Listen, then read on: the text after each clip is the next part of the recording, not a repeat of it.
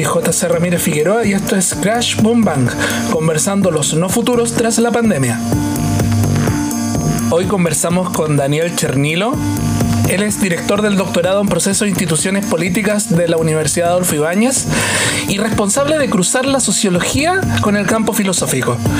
Hablaremos de Chile, la pandemia, el estallido social y todo lo que ha ocurrido en estos meses y cómo se vislumbra el futuro. Entre octubre y enero tuvimos cuatro meses sumamente intensos, posiblemente de los más intensos, ¿no? Si uno toma, no sé, septiembre del setenta y tres y la vuelta a la democracia, entre diciembre y marzo del noventa, entre diciembre del ochenta y nueve y marzo del noventa, estos son los meses más intensos, ¿no? En la historia de los últimos cincuenta años. Sí, y, y, y, y efectivamente no, la, la, la pandemia vino un poco a, a engancharse con ese proceso. Yo creo que hay dos o tres tal vez fenómenos o tendencias que son como las más significativas, ¿no? La, la primera es que hubo que enfrentar una pandemia en un contexto de bajísima credibilidad del mundo político, de las instituciones políticas, y, y eso sin duda ha afectado, ¿no?, el desarrollo de la pandemia, ya sea porque el gobierno desconfiaba de la sociedad civil y desconfiaba de la oposición y desconfiaba de todos los actores que no estaban alineados con ellos desde antes, y por, por el otro lado la oposición y la sociedad civil no estaba también con esta idea de que el gobierno iba a intentar instrumentalizar lo, lo que pasara. Lo segundo es que es que el tema de la desigualdad, no la desigualdad en sí, porque la desigualdad en Chile no ha cambiado en el último año, pero el, el, el tema de la desigualdad que se había puesto de manera tan intensa durante el, el estallido de octubre en la agenda, claro, pública, era, era el tema. Sí, no, desigualdad y constitución se mm. han transformado en los dos grandes temas, ¿no? el, el, el, el, el, eso se va a reinstalar o se, se reinstala de manera súper dramática con lo que van a ser las consecuencias de mediano plazo económicas de la pandemia, ¿no? Las cifras de hoy día, una reducción del quince por ciento, ¿no?, en el I M A C, que el ministro de Hacienda, ¿no?, ya dijo que las cifras del próximo mes van a ser aún peores, peores, ¿no? Entonces, en ese contexto, no hay un, hay un, hay un tema de desigualdad que se va a instalar como de manera muy significativa.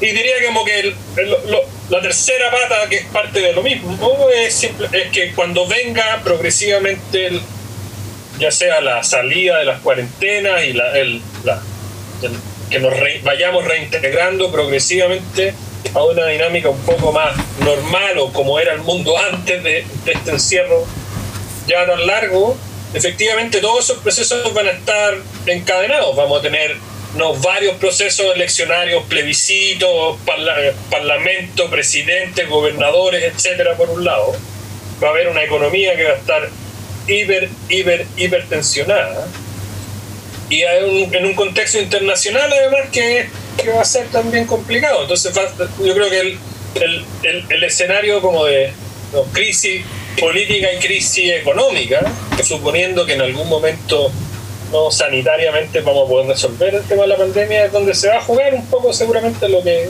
lo que se viene. Me, me llama la atención que tú hables abiertamente de que esto es la situación más eh, grave eh, o más extraordinaria desde eh, el golpe de Estado, ¿cierto? Eh, estamos viviendo un momento de características extraordinarias, y dentro de eso... Eh, Dentro de tu especialización en sociología y filosofía, o eh, sociología filosófica, eh, ¿qué cosas se salen como de control dentro de este esquema? ¿Qué cosas tú tienes, eh, no certezas, sino dudas?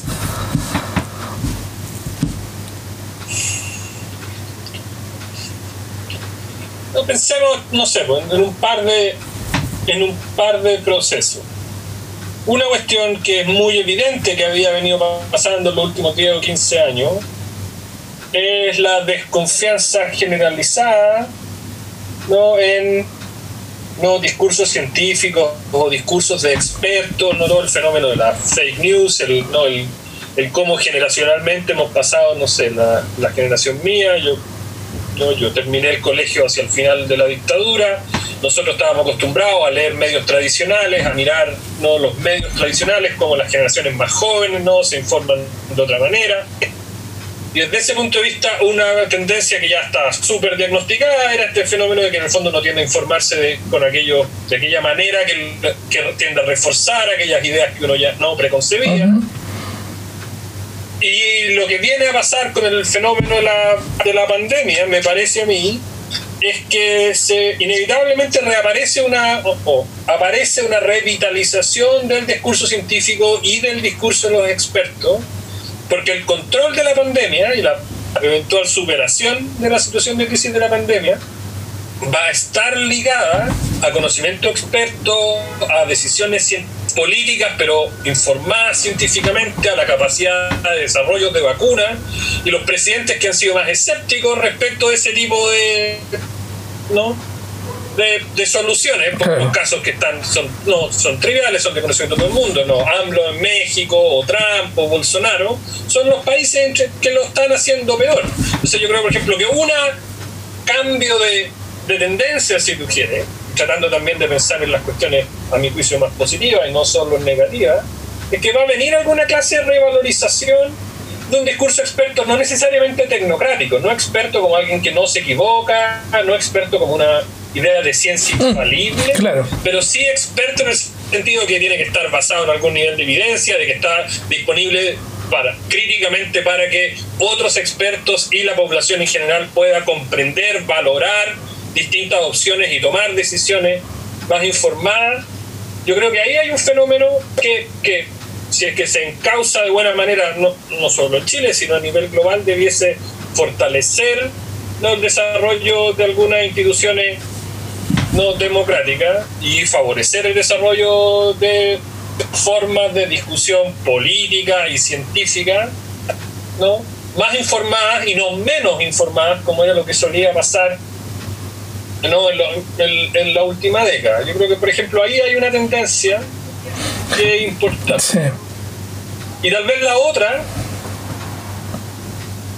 y que yo creo que también nos engancha con lo, nos engancha con lo que estaba pasando en Chile entre octubre y marzo, es que uno, yo creo que uno de los déficits que tuvimos todos quienes estábamos observando lo que estaba pasando en octubre, o que empezó a pasar a contar en octubre, es que lo empezamos a observar como un fenómeno chileno y que se explicaba solo por causas chilenas, ¿no? Eso en la literatura se conoce como nacionalismo metodológico, pero más allá de tecnicismo, es la tendencia a que para explicar lo que sucede en un país uno podría en alguna medida como prescindir, poner en paréntesis lo que pasa afuera.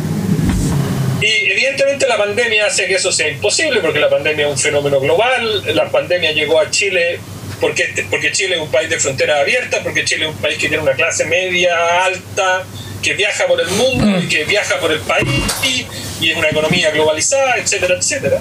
Pero además, entonces uno permite como recordar que lo que pasaba en octubre, uno perfectamente lo puede retrotraer a, los, ¿no?, a un conjunto de protestas similares que uno puede llevarlas hasta la primavera árabe, posiblemente el dos mil once, ¿Mm? Donde lo que pasó en Túnez, o lo que pasó en Egipto, por ejemplo, lo que después pasó en Brasil, el, distintos movimientos de indignados, noventa y nueve por ciento, con distintos nombres.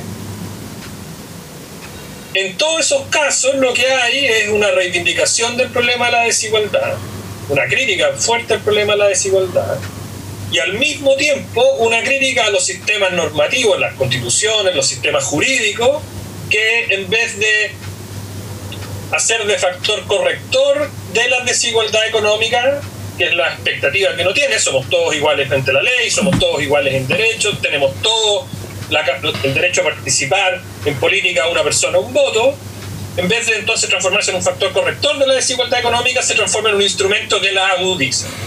¿Sí? Y ese nuevamente ese no es un fenómeno chileno, en Chile puede ser más o menos agudo, se puede discutir, pero es un fenómeno global. Entonces, creo que el, lo otro que ha pasado es que la, la conciencia global respecto del horizonte general de lo que está pasando hoy día es más evidente, es más intensa que lo que liberal. Perfecto. Es, esos son algunos de los aspectos como que, que, que, que hay que tener en cuenta. Eh, pero tú sientes o piensas que... Vamos a hablar primero de los medios y después de, lo, de los intelectuales, pero oh, se relacionan, obviamente. ¿Tú crees que los medios han dado cuenta de esa realidad? Yo te he leído eh, en redes sociales que, eh, por eso me llamó la atención, que eres una de las voces bien críticas también de cómo se han desempeñado eh, los medios de comunicación en cuanto a la construcción de esta, de esta realidad y de estos conflictos también. Eh, ¿Cómo lo cuentan, digamos? ¿Cómo lo narran? No, no es eso, no, esto no es una sorpresa. Claro. El sistema de med, el sistema de medios en Chile es un sistema pequeño, es un, un sistema extremadamente homogéneo, mm. es un sistema ideológica y financieramente que funciona en una sola cuerda, ¿no? Son, todos los medios deben tener avisaje privado, todos los medios responden a alguna clase de orientación ideológica, o los medios tradicionales, si tú quieres.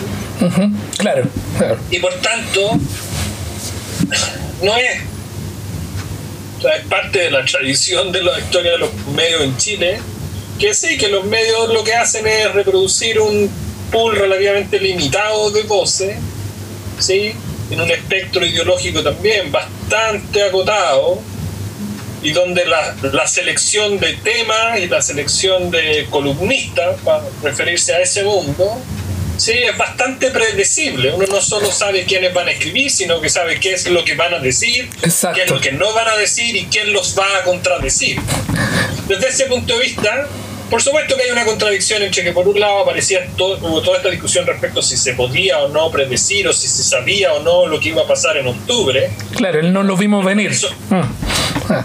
La respuesta a eso depende de qué significa exactamente decir lo vimos venir o no, pero el hecho es que se produjo la paradoja o la contradicción entre que por un lado estaba esta discusión de si lo vimos venir o no, y todos quienes estaban reflexionando sobre eso era un grupo de gente que es la misma que viene hablando sobre los mismos temas de la misma manera durante quince años, y ellos por lo menos sí sabemos que no lo vieron venir.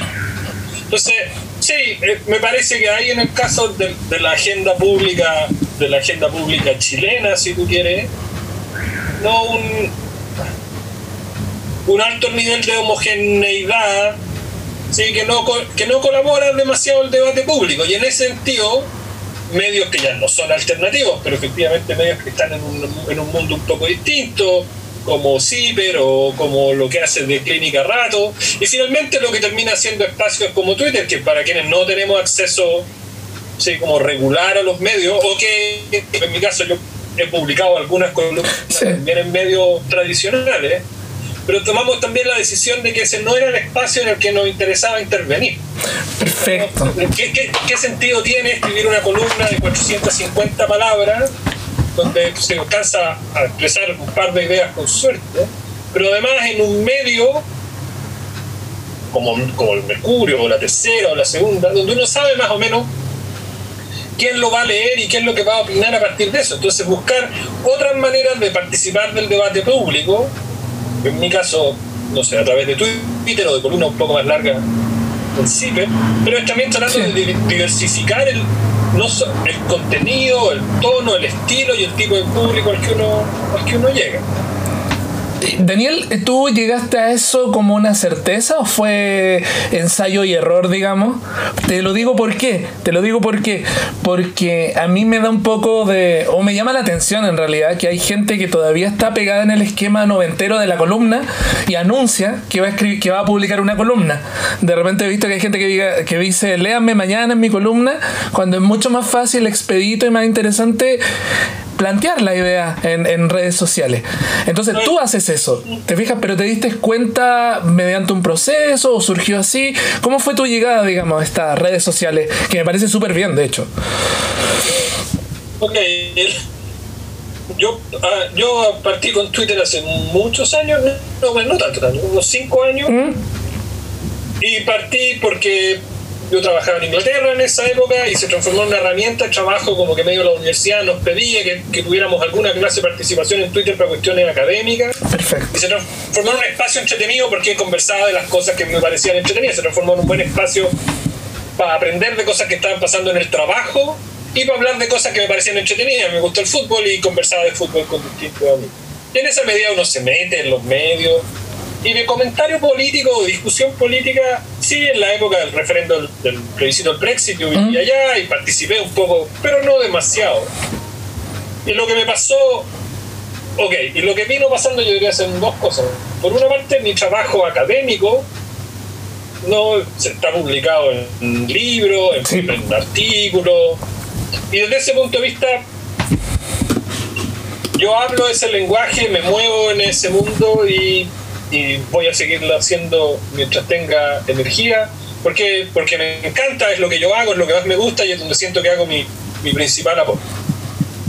Pero me empezó a pasar que, que algunas de esas reflexiones me parece que en otro lenguaje, en otro formato, sí, me llama la atención tratar de ponerlas en la discusión pública cuando hay discusiones sobre el tema, no sé, el conflicto de interés, ¿no?, entre las autoridades, cuando hay discusiones sobre el tema de las relaciones internacionales en el país, y cuando está el tema de la violación de los derechos humanos por parte de carabineros. Son cuestiones sobre las que yo he escrito. Entonces me, me empezó a pasar Que, que me parecía atractiva la idea de participar en un debate público.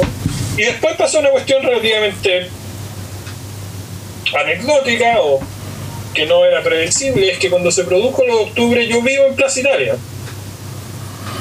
Estabas vivo ahí. A, a ciento cincuenta metros de, de la estación Baquedano, o trescientos metros, no sé. Y, y por tanto, o sea, mi, por un lado te, estaba, pero aparte... Te, físicamente de lo que está pasando, era parte intelectualmente porque, porque me, me convocan los temas, pero tampoco tenía mucho espacio para, hacer, para otra cosa que hacer que estar en mi casa. O sea, no, no, no, no, no tenía mucho espacio para salir, no, no se podía ir mucho a, a trabajar, yo no podía empezar, no, no claro. Había mucha locomoción, no, yo tengo un auto, no podía sacar el auto. Entonces, también, sí, empezar sí. a participar del debate público desde donde... No desde mi casa, porque estaba en buena medida, ¿no?, también medio encerrado en mi casa. Mi hija no tenía colegio, yo tenía que, que quedarme cuidándola.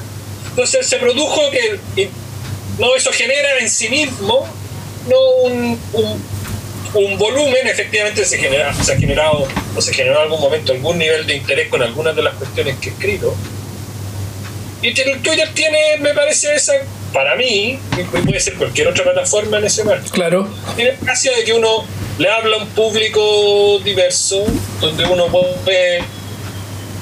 Por supuesto que tiene muchos problemas el Twitter y, se, y se, se transforma en un espacio bien odioso y bien desagradable cuando, cuando, cuando uno entra en discusiones desagradables. Pero claro, mucha, en, en, en mi caso, el noventa por ciento de las interacciones es con gente que no tiene formación en sociología o en filosofía o en ciencia política y genuinamente agradece o pregunta o pide explicaciones de cuestiones que no comprende o que, o que cree que comprende solo a media, ¿eh?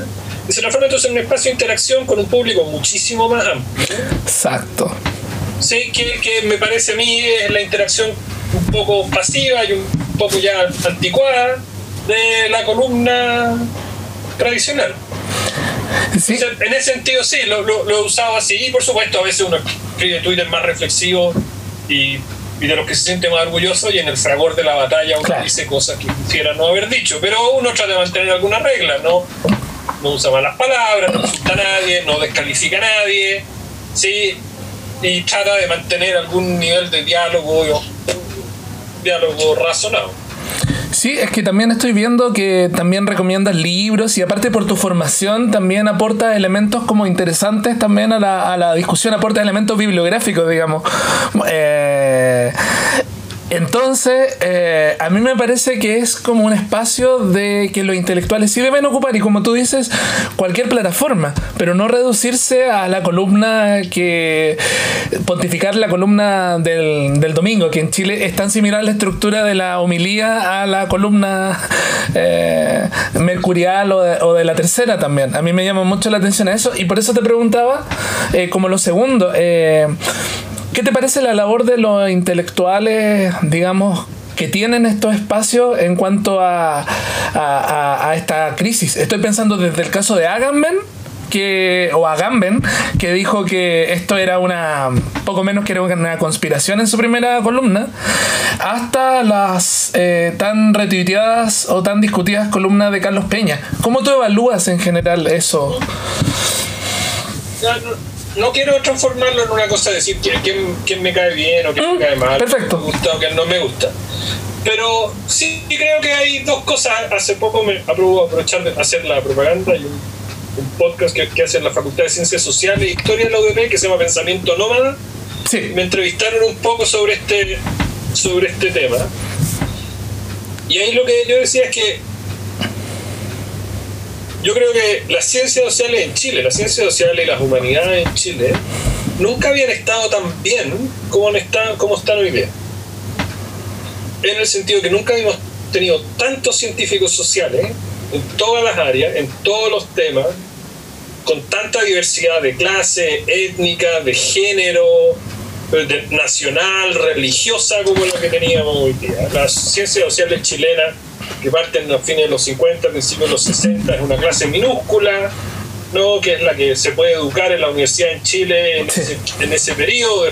Pues por supuesto que en el periodo negro de la dictadura, a contar de los noventa, empieza una reconstitución muy lenta, pero solo en los últimos seis, ocho, diez años máximo en que esto realmente se, se masifica, y hoy día la academia chilena es una academia internacional, inteligente, creativa, aguda. Yo encuentro que intelectualmente trabajar en Chile hoy día en el mundo universitario, en el mundo académico, es tanto mejor que mi, mi experiencia en Inglaterra. Y desde ese punto de vista hay muchos de esos colegas que hacen mucho trabajo de intelectual público, si tú quieres, y yo creo que lo hacen muy bien.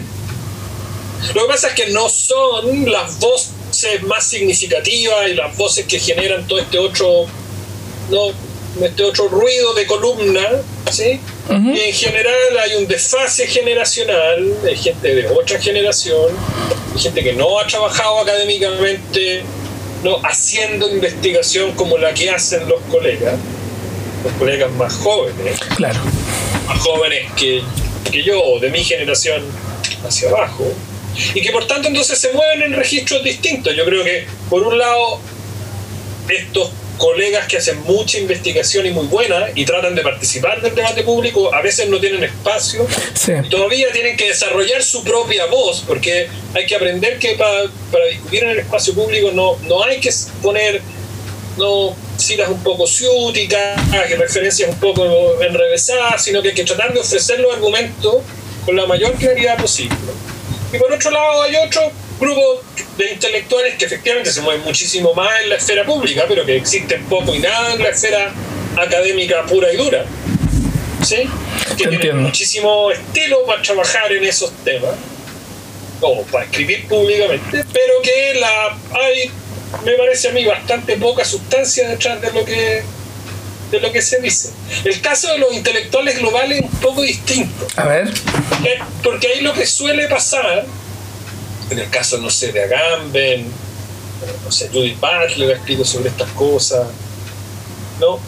Lo que hay en general es que son intelectuales que se han, y muy legítimamente, han consolidado un, un estilo de escritura y un acercamiento muy original a los temas. Y un poco se ven sometidos y también se ven seducidos a seguir un poco benef- ¿no? repitiendo esa originalidad, ¿no? Claro, por su po- propia por su propia estructura se ven sometidos a seguirla, digamos, y no abrirse a otro Entonces, a otra experiencia. Nadie puede discutir la originalidad de los trabajos de Agamben o de los claro. trabajos de Zizek o de quien sea, pero sometidos al fragor de la discusión pública que está todo el tiempo cambiando, ¿no? Claro, la, que me imagino es la solicitud incesante de medios de todo el mundo para que digan algo original. Claro. ¿No? Están diciendo todo el día algo original, lo que por supuesto es cualquier cosa menos pensamiento original. Entonces, yo creo que ahí hay, hay una diferencia, porque, porque en general esa clase de intelectuales públicos, por supuesto que hay excepciones, ¿no? de intelectuales públicos que se hacen famosos, ¿no? por cuestiones más como puramente ideológicas, ¿no? porque hay como un interés en transformarlo en intelectuales públicos, pero la gran mayoría de los que han estado circulando en este tiempo Son gente que tiene trabajo académico de, del más alto nivel, que, que merece no, el, más, el altísimo, más alto respeto que uno se puede imaginar, pero que efectivamente se ven, como te digo, como capturados y seducidos, ¿no?, por esta vorágine de, de solicitudes para hablar de, del humano y lo divino todo el tiempo, y por tanto inevitablemente terminan ya sea reproduciendo cuestiones que, que vienen diciéndose mucho tiempo, o porque nadie puede saber de todo y nadie tiene tiempo para investigar sobre todo, terminan diciendo cuestiones que no tienen sentido porque evidentemente no saben del tema. Sí, eh, ¿tú crees que eh, esta, esta pandemia va a modificar un poco ese, este, esa situación? Eh, de alguna manera, eh, este ejemplo que ellos han dado, lo, lo, que, lo que has conversado, eh, ¿va a generar algún cambio? Eh, no solamente en estos intelectuales globales, sino en la forma en que la academia dialoga con eh, la realidad. No sé, no, no. creo que necesariamente vaya a haber muchos cambios. Yo diría que una cuestión que ha pasado, evidentemente, es que no ha habido una explosión de no, podcasts, videos y entrevistas y conferencias como la que estamos teniendo nosotros. Y hoy día no hay muchísimo más material disponible en las redes, ¿no? Sí. Si ya antes había un nivel de saturación, hoy día el nivel de saturación es mucho eh, sí. alto. Eso no es malo, pero, pero eso ha pasado. Y posiblemente también se ha cristalizado una tendencia que en potencia ya estaba disponible hace quince o veinte años, pero que hoy día está mucho más, se, se hace inevitable, que es que vamos a conversar mucho más durante un buen tiempo de manera virtual y no presencial. Y vamos a viajar menos los académicos, vamos mm. a viajar un poco menos y vamos a participar más en actividades de este tipo. Entonces sí, tal vez en alguna medida desde el punto de vista del formato puede haber algún nivel de, de cambio, pero no creo que lo, el tipo de requerimiento, el tipo de o la, el contenido de lo que se está hablando vaya a cambiar radicalmente. A mí me gustaría pensar que, el, que para el, al menos en el caso local no hay más, cada vez más conciencia entre los académicos en el mundo de las ciencias sociales y de las humanidades, que uno no debe ni no debe restarse del debate público, que, que participar del debate público en distintas formas no es no es no solo no rebajarse, sino que no es tampoco no simplificar y traicionar la sofisticación no, de las ideas, sino que al contrario, al contrario es parte de una discusión, de una de una contribución al debate público, de una manera, por un lado, no tecnocrática, no, no es el, el experto que le viene a decir a la sociedad, bueno, las cosas son así y ustedes me tienen que hacer claro porque yo soy experto, pero también con un nivel un poco más alto de, reflex, de reflexividad y ojalá de sofisticación, de simplemente opiniones de sentido común, no que uno tiene porque se levantó en la mañana, sino que están tan informada claro. ¿sí? por el trabajo empírico y teórico que uno viene realizando ya hace un tiempo. Yo eh, vi hace un par de semanas la tercera parte de una serie de documentales eh, que tienen que ver sobre la educación en, en Chile, universitaria. Y a mí me llamó mucho la atención el capítulo de, dedicado a los papers, eh, donde se mostraba, por lo que yo interpreté, una visión muy eh, apocalíptica de esta obligación de la academia a generar papers todo el tiempo. Personalmente, eh, yo leo los papers, porque un profesor entrevistado, yo no sé si tú viste ese documental, pero uno de los profesores decía no. que nadie se lee los papers, etcétera. Y yo tengo amigos eh, que ni siquiera están en la academia y sí leen papers de temas que les interesan y todo.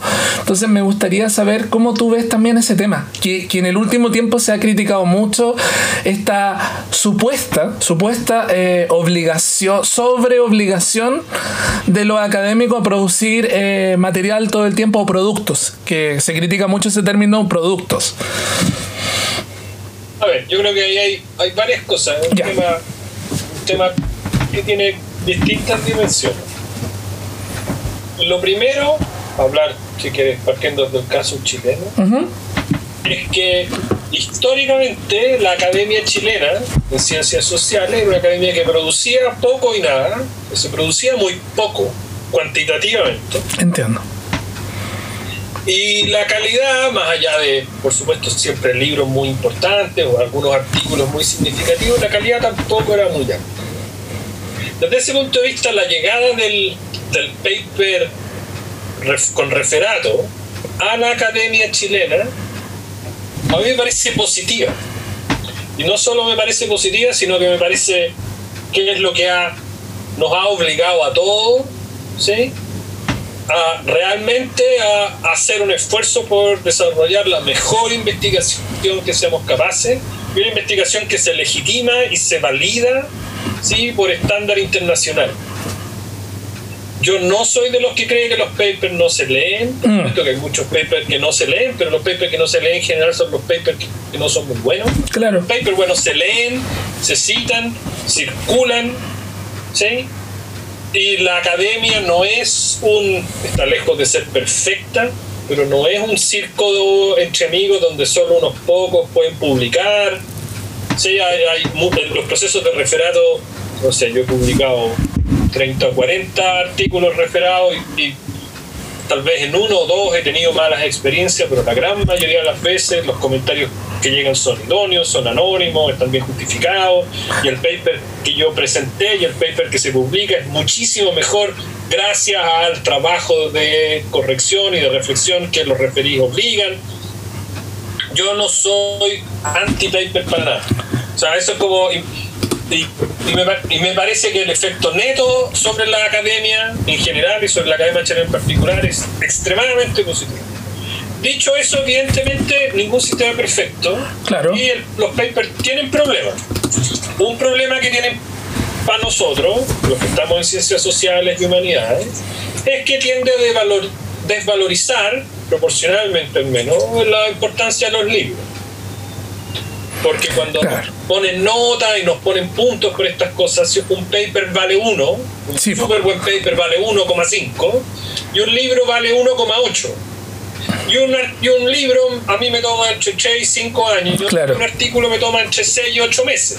Entonces, claro, el, en una lógica puramente instrumental, yo escribo libros a pesar de que no me conviene desde ese punto de vista. Y ahí hay una un desbalance que, que sería bueno corregir.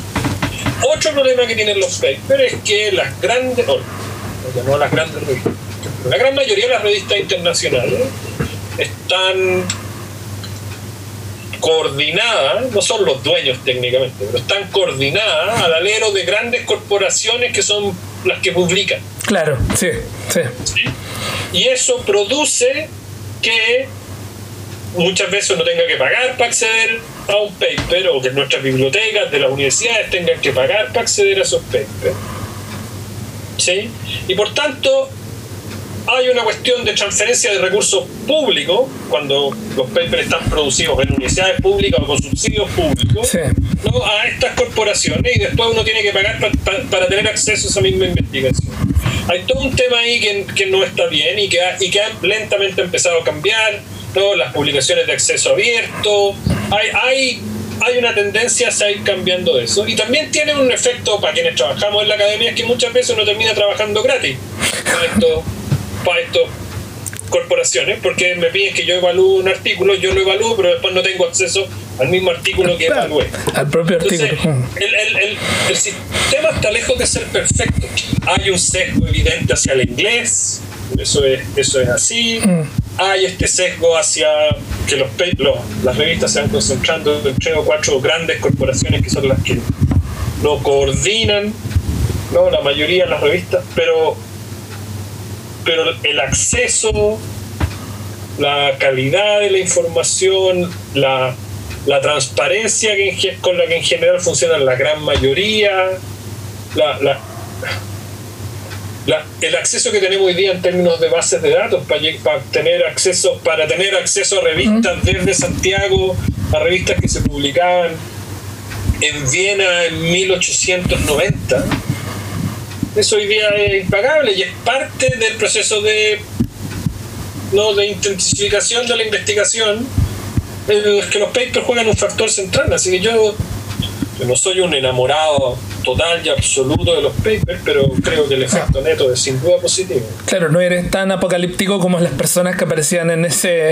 en ese documental, que cualquiera que lo ve dice, oh, está todo mal, y yo creo que no está todo mal.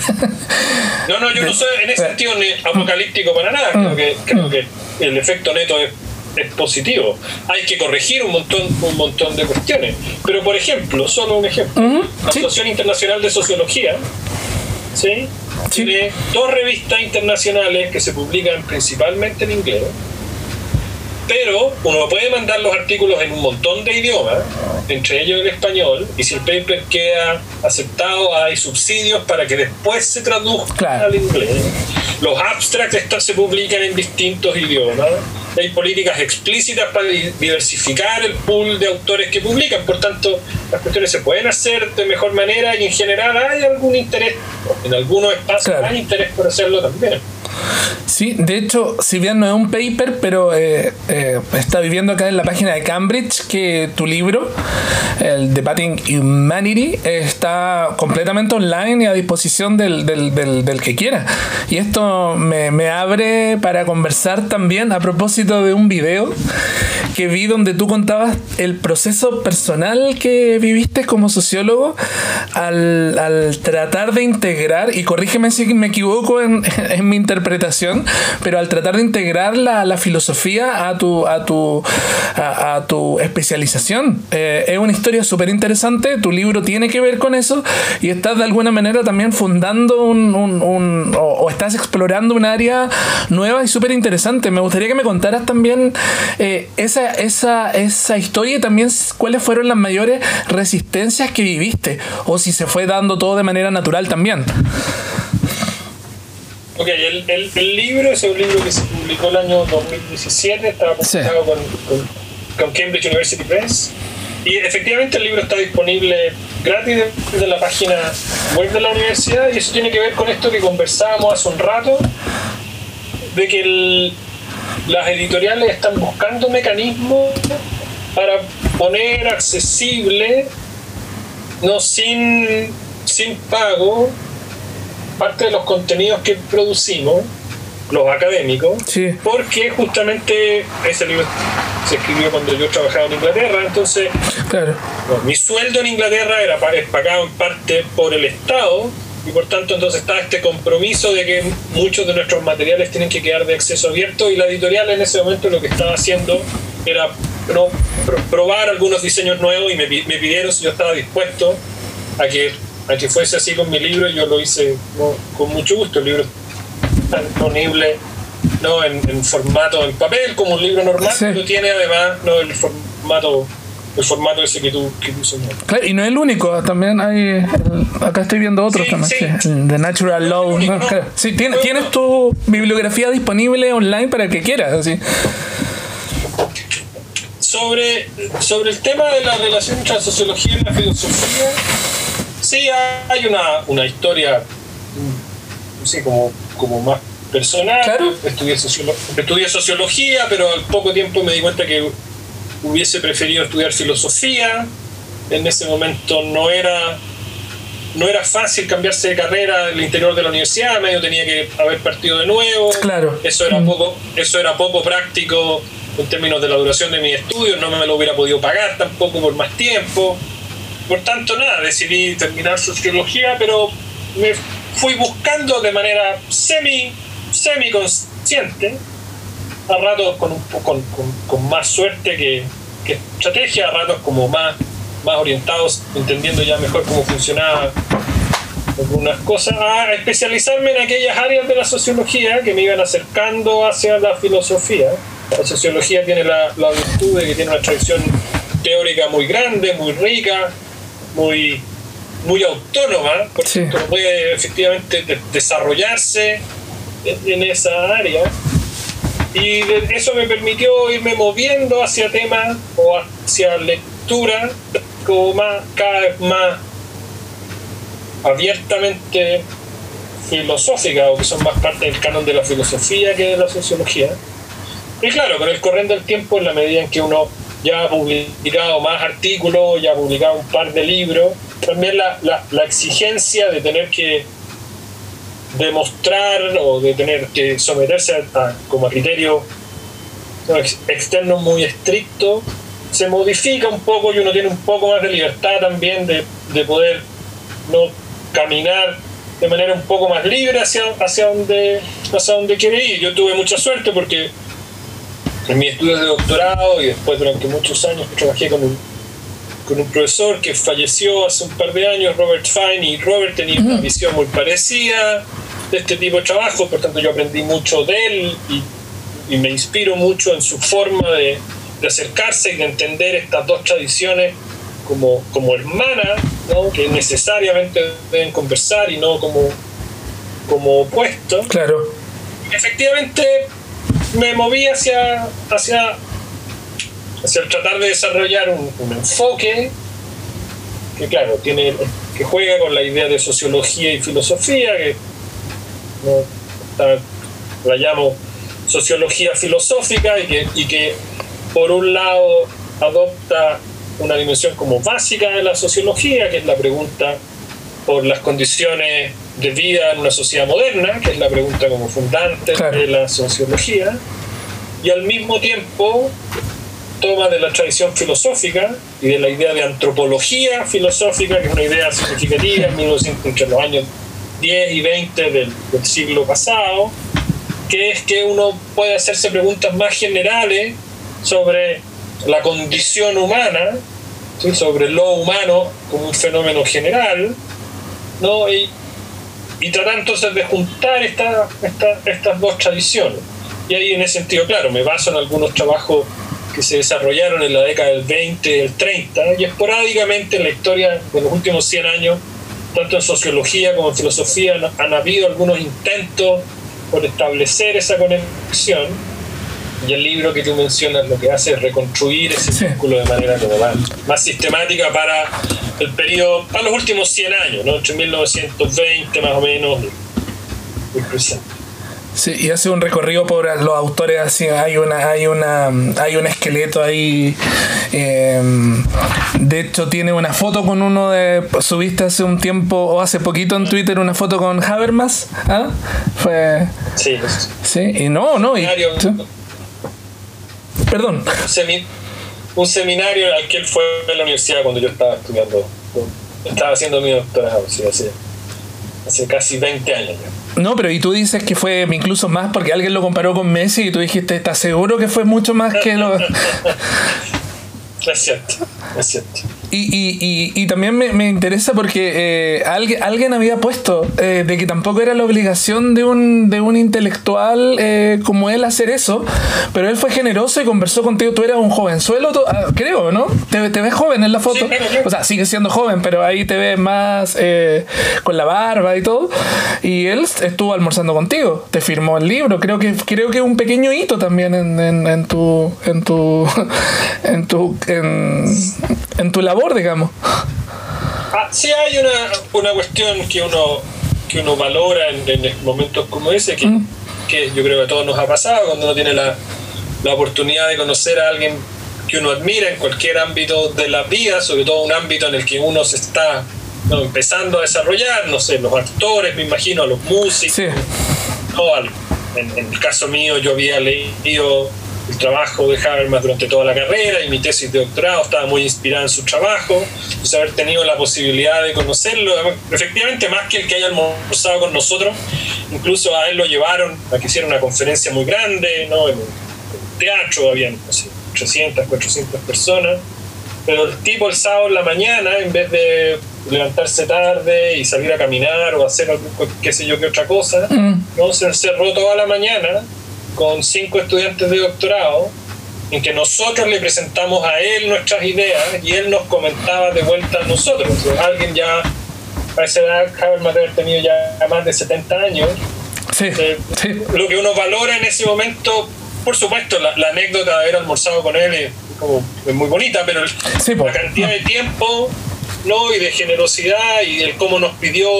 De hecho, no a mí, pero a otro de mis compañeros, como le pidió, mire, mándeme lo, mándeme lo que está escribiendo, yo se lo comento. O sea, esa es una generosidad respecto a la cual uno, sí, uno, uno aprende y, y ojalá, en la, en, guardando las proporciones, también uno la, la entrega o la ofrece cuando, cuando es posible. ¿Y, y actualmente en qué proyecto estás, eh, eh, Daniel, en cuanto a publicaciones, proyectos, digamos investigaciones? Eh, ¿En qué estás centrado ahora dentro de, dentro de la pandemia misma, digamos? En varios proyectos. Estamos terminando un proyecto que es liderado por mi colega Rodrigo Cordero de la Universidad de Diego Portales sobre la Comisión Ortúzar, que es la comisión sí. que entre mil novecientos setenta y tres y mil novecientos setenta y ocho sienta las bases para la redacción de la Constitución del ochenta. Sí. De ahí van a salir varias, varios trabajos. Y está todo... Perdón, es que está todo registrado. Lo, lo de la Comisión Ortúzar está, es súper interesante porque están los documentos ahí mismo de, de, de cómo se construyó. El, el proyecto es un análisis del trabajo de las actas, justamente, mm, que es la mm. transcripción de los debates de la Comisión durante cinco años, más de cuatrocientas cincuenta sesiones. Estamos trabajando también con Rodrigo en un proyecto nuevo sobre el problema de la secularización. La secularización es un tema muy lindo porque nos vuelve al tema de la relación entre sociología y filosofía, en el sentido que hay, hay muchísimas discusiones en distintos campos que hablan del tema de la secularización, tanto como un fenómeno empírico, es decir, en qué medida la gente sigue creyendo en Dios o sigue yendo al templo, claro, o sigue orientando su conducta por lo que dice la, la Iglesia. Pero el debate sobre secularización tiene otras dimensiones también, dimensiones que tienen que ver con con la discusión sobre la idea de progreso, con la idea de la autoridad política, con el problema de la técnica. Entonces estamos tratando y estamos recién partiendo con eso, de, de vincular debates más sociológico y filosófico alrededor del tema de la secularización. Claro, más allá de lo que la encuesta señala o lo... de, o lo, lo claro, muy bueno, claro. Súper interesante. Mm. Y, y estoy trabajando también... Eh, sobre también otros dos temas. Yo hice un libro sobre temas de nacionalismo y he mm. vuelto a escribir un poco sobre el nacionalismo, y uno de, uno de los temas nuevos en los que me estoy metiendo, he estado trabajando un poco sobre temas de antisemitismo, los orígenes de la modernidad. Cuando digo los orígenes de la modernidad, el siglo diecinueve, y algunos de cómo esos debates se traen al día de hoy, pero es más bien un proyecto más histórico y tiene que ver con, sí, con el problema del antisemitismo en la La segunda mirada del diecinueve y primeras décadas del siglo. Bueno, ese, ese último debate está súper eh, candente el día de hoy. Uno se mete en, en, en redes sociales, está como un poco tóxico con el tema de Cisjordania y, y más que nada el nivel del debate, porque más que ser un debate, digamos, geopolítico, como eh, eh, afloran muchas cosas en las personas que están como como casi a nivel como inconsciente en cuanto a su antisemitismo. Si uno les pregunta diría, no, yo no soy antisemita para nada, pero yo he estado leyendo unas cosas bien terribles en redes sociales ayer sobre este tema. Eh, no sé cómo lo ves tú, así si podemos hablar brevemente también.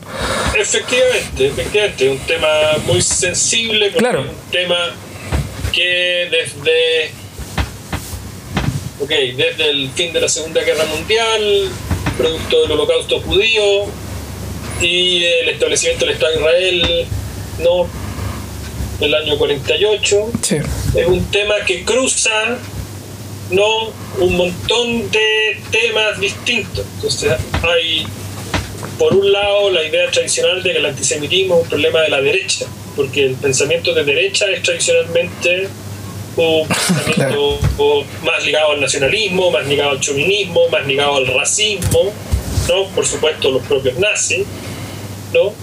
Y por tanto, por ejemplo, una de las cuestiones que es muy interesante explorar desde la segunda mirada del diecinueve en adelante es cómo, cómo la izquierda, sí, que en sus valores explícitos se define como antirracista, antichauvinista, internacionalista, mm.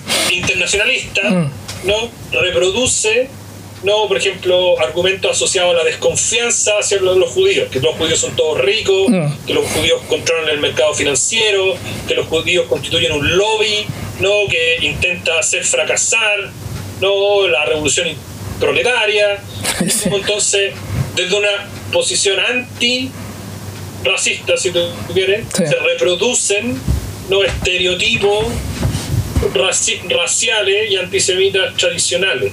La idea del lobby judío, sí. ¿no? La idea del, de que los judíos no, no son confiables porque están siempre preocupados de sacar ventaja para ellos, y en la medida en que puedan, ¿no? Entonces van a van a traicionar a, ¿no? a quienes no son judíos. En muchos de esos temas que se reproducen hay, hay una investigación histórica muy linda, nueva, ¿no? sobre, por ejemplo, todos los, los prejuicios antisemitas en la época de la Revolución Rusa. Muchos de los intelectuales de, de la Revolución Rusa son, son judíos, y como ellos no caen víctimas de los propios prejuicios sí, sí. por el establishment del partido. Entonces sí, ese es un tema relativamente nuevo para mí como tema de investigación. Es un tema que yo recojo de, de, de Robert Stein, y que me interesa porque hay en la historia de la sociología y en la historia de la filosofía juega una suerte de rol no central, pero juega un rol relativamente significativo, y, y me interesa explorarlo en algunas, en algunas dimensiones en algunas dimensiones. Y efectivamente, claro, te, te, te pone siempre en la discusión sobre en qué medida criticar o no las acciones, ¿no? y las políticas del Estado de Israel contra los palestinos, si es que esa crítica política es legítima, que por, por, por supuesto lo es, claro. pero a mi juicio no lo es cuando para hacer esa crítica se recurre implícita o explícitamente Exacto. a argumentos antisemitas que no son aceptables en otros contextos. Exactamente. Cuando, mm. cuando se dice que Israel es el Estado más perverso en el mundo, sí, eso puede ser un juicio político que uno haga o no, y puede ser aceptado o no. Yo no lo creo, creo que Israel está lleno de defectos, y lo que hace con los palestinos es tremendo, pero no sí. creo que sea el Estado más terrible del mundo. No. Creo que sea más terrible que lo que hace China con su población musulmana, ni lo que sucede en Yemen, ni lo que sucede en Arabia Saudita. Exacto. Pero en la medida mm. en que se transforma Israel en el caso paradigmático de la maldad en el mundo, eso en general está construido sobre estereotipos que en último término son estereotipos racistas y antisemitas. Pero eso cuesta mucho discutirlo de una manera relativamente ordenada y organizada, porque efectivamente, como dices tú, hay mucha emoción, sí, mucha intensidad sí. en la discusión política al respecto. Sí, eh, son temas que ya predisponen, y al estar eh, la otra persona predispuesta, el diálogo se vuelve mucho más eh, complicado. Por lo tanto, yo reconozco que es un tema conflictivo de tratar, eh, y, es, y es un desafío también bonito también eh, poner ese tema en valor con todo lo conflictivo que conlleva. Bueno, por eso es un tema que me, que, que me interesa, pero es un tema en el que he escrito muy poquito, y, y todavía estoy estoy partiendo hasta que pueda, hasta que me sienta con la confianza de, de poder decir algo más o menos significativo. Sí, y, y bueno, para, para finalizar, y como respondiendo, ya, ya lo respondiste al principio, pero me gustaría un reforzamiento. Eh, Para ti, eh, Daniel, eh, el futuro. ¿Tenemos un futuro tras la pandemia? ¿Eres optimista? ¿Cómo, cómo imaginas cuando salgamos de todo esto? Eh, el, el mundo o tu mundo. Yo creo que el futuro inmediato, post pandemia, va a ser un mundo en que vamos a tener que convivir por un tiempo seguramente relativamente largo con varias de las consecuencias de la pandemia, desde, desde que hasta que no hasta que no encontremos una vacuna o alguna clase de medicamento que permita no que deje de ser un problema. Seguramente vamos a tener que estar entrando y saliendo de estas cuarentenas por un tiempo largo.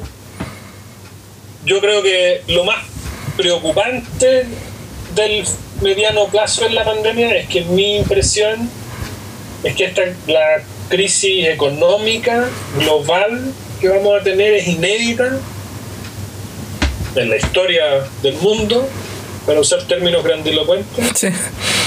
porque durante todo el siglo veinte, si uno mira todas las, las grandes recesiones, siempre ha habido algún actor económico significativo, alguna superpotencia, por ejemplo, o algún sector de la economía, ¿sí?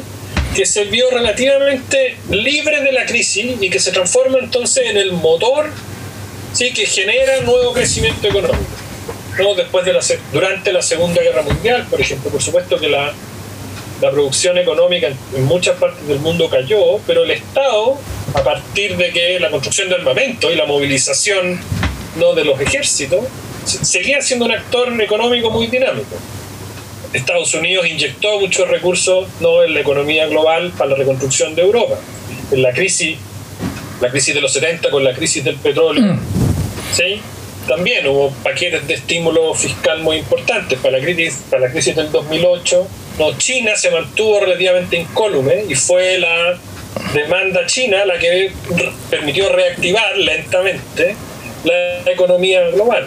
La crisis económica actual, y esto es sí relativamente pesimista, tiene el doble, ese doble problema. No hay ningún país que no esté en recesión, o ningún actor económico relevante que no sí, esté en recesión. Sí. Hay, no, hay recesión en Rusia, en Arabia Saudita, en China, en India, en Estados Unidos, en Brasil, en la Unión Europea. Sí, sí. Tampoco hay algún sector de la economía que pueda decir nosotros nos hemos visto relativamente, ¿sí?, incólume.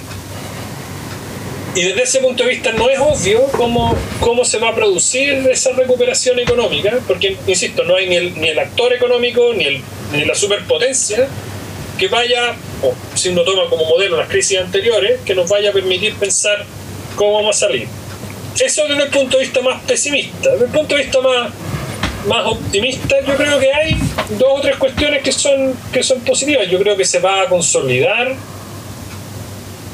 alguna idea, lo decíamos un poco antes, respecto a la importancia, ¿no?, de la acción estatal, de las instituciones estatales y del conocimiento científico. Sí. O sea, vamos a valorar más la importancia de los sistemas públicos de salud, ¿sí?, que lo que pasaba antes.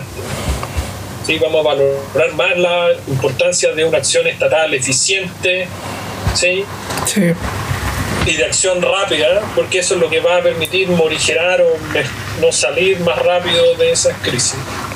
Yo creo que viene un periodo también de, efectivamente, de cambio, tiene distintas modalidades, pero de cambio en, los, en el tema de los patrones de viaje, tanto viaje al interior de la ciudad como el tema de los viajes internacionales. Sí. Yo no creo que vayamos a movernos a un súper teletrabajo de manera inmediata, porque eso no es viable por un montón de razones, pero inevitablemente va a venir un tiempo relativamente largo, yo creo, en que, por ejemplo, muchos de los viajes internacionales no van a ser, van a empezar a repuntar, porque hoy día es prácticamente, no, es muy muy muy poco, pero no vamos a volver a los niveles pre pre-COVID, yo creo, en muchísimo tiempo, en trabajos como, no sé, los viajes de negocio, los viajes de acad- en la academia. Yo creo que esos van a disminuir de manera, de manera considerable, y, y ya estamos viendo, ¿no?, en varias ciudades europeas, por ejemplo, el tema del cambio en las formas de el, el cambio en las formas del desplazamiento al interior de la ciudad, ¿no?, presionado también por temas de, de cambio climático y la necesidad de reducir las emisiones.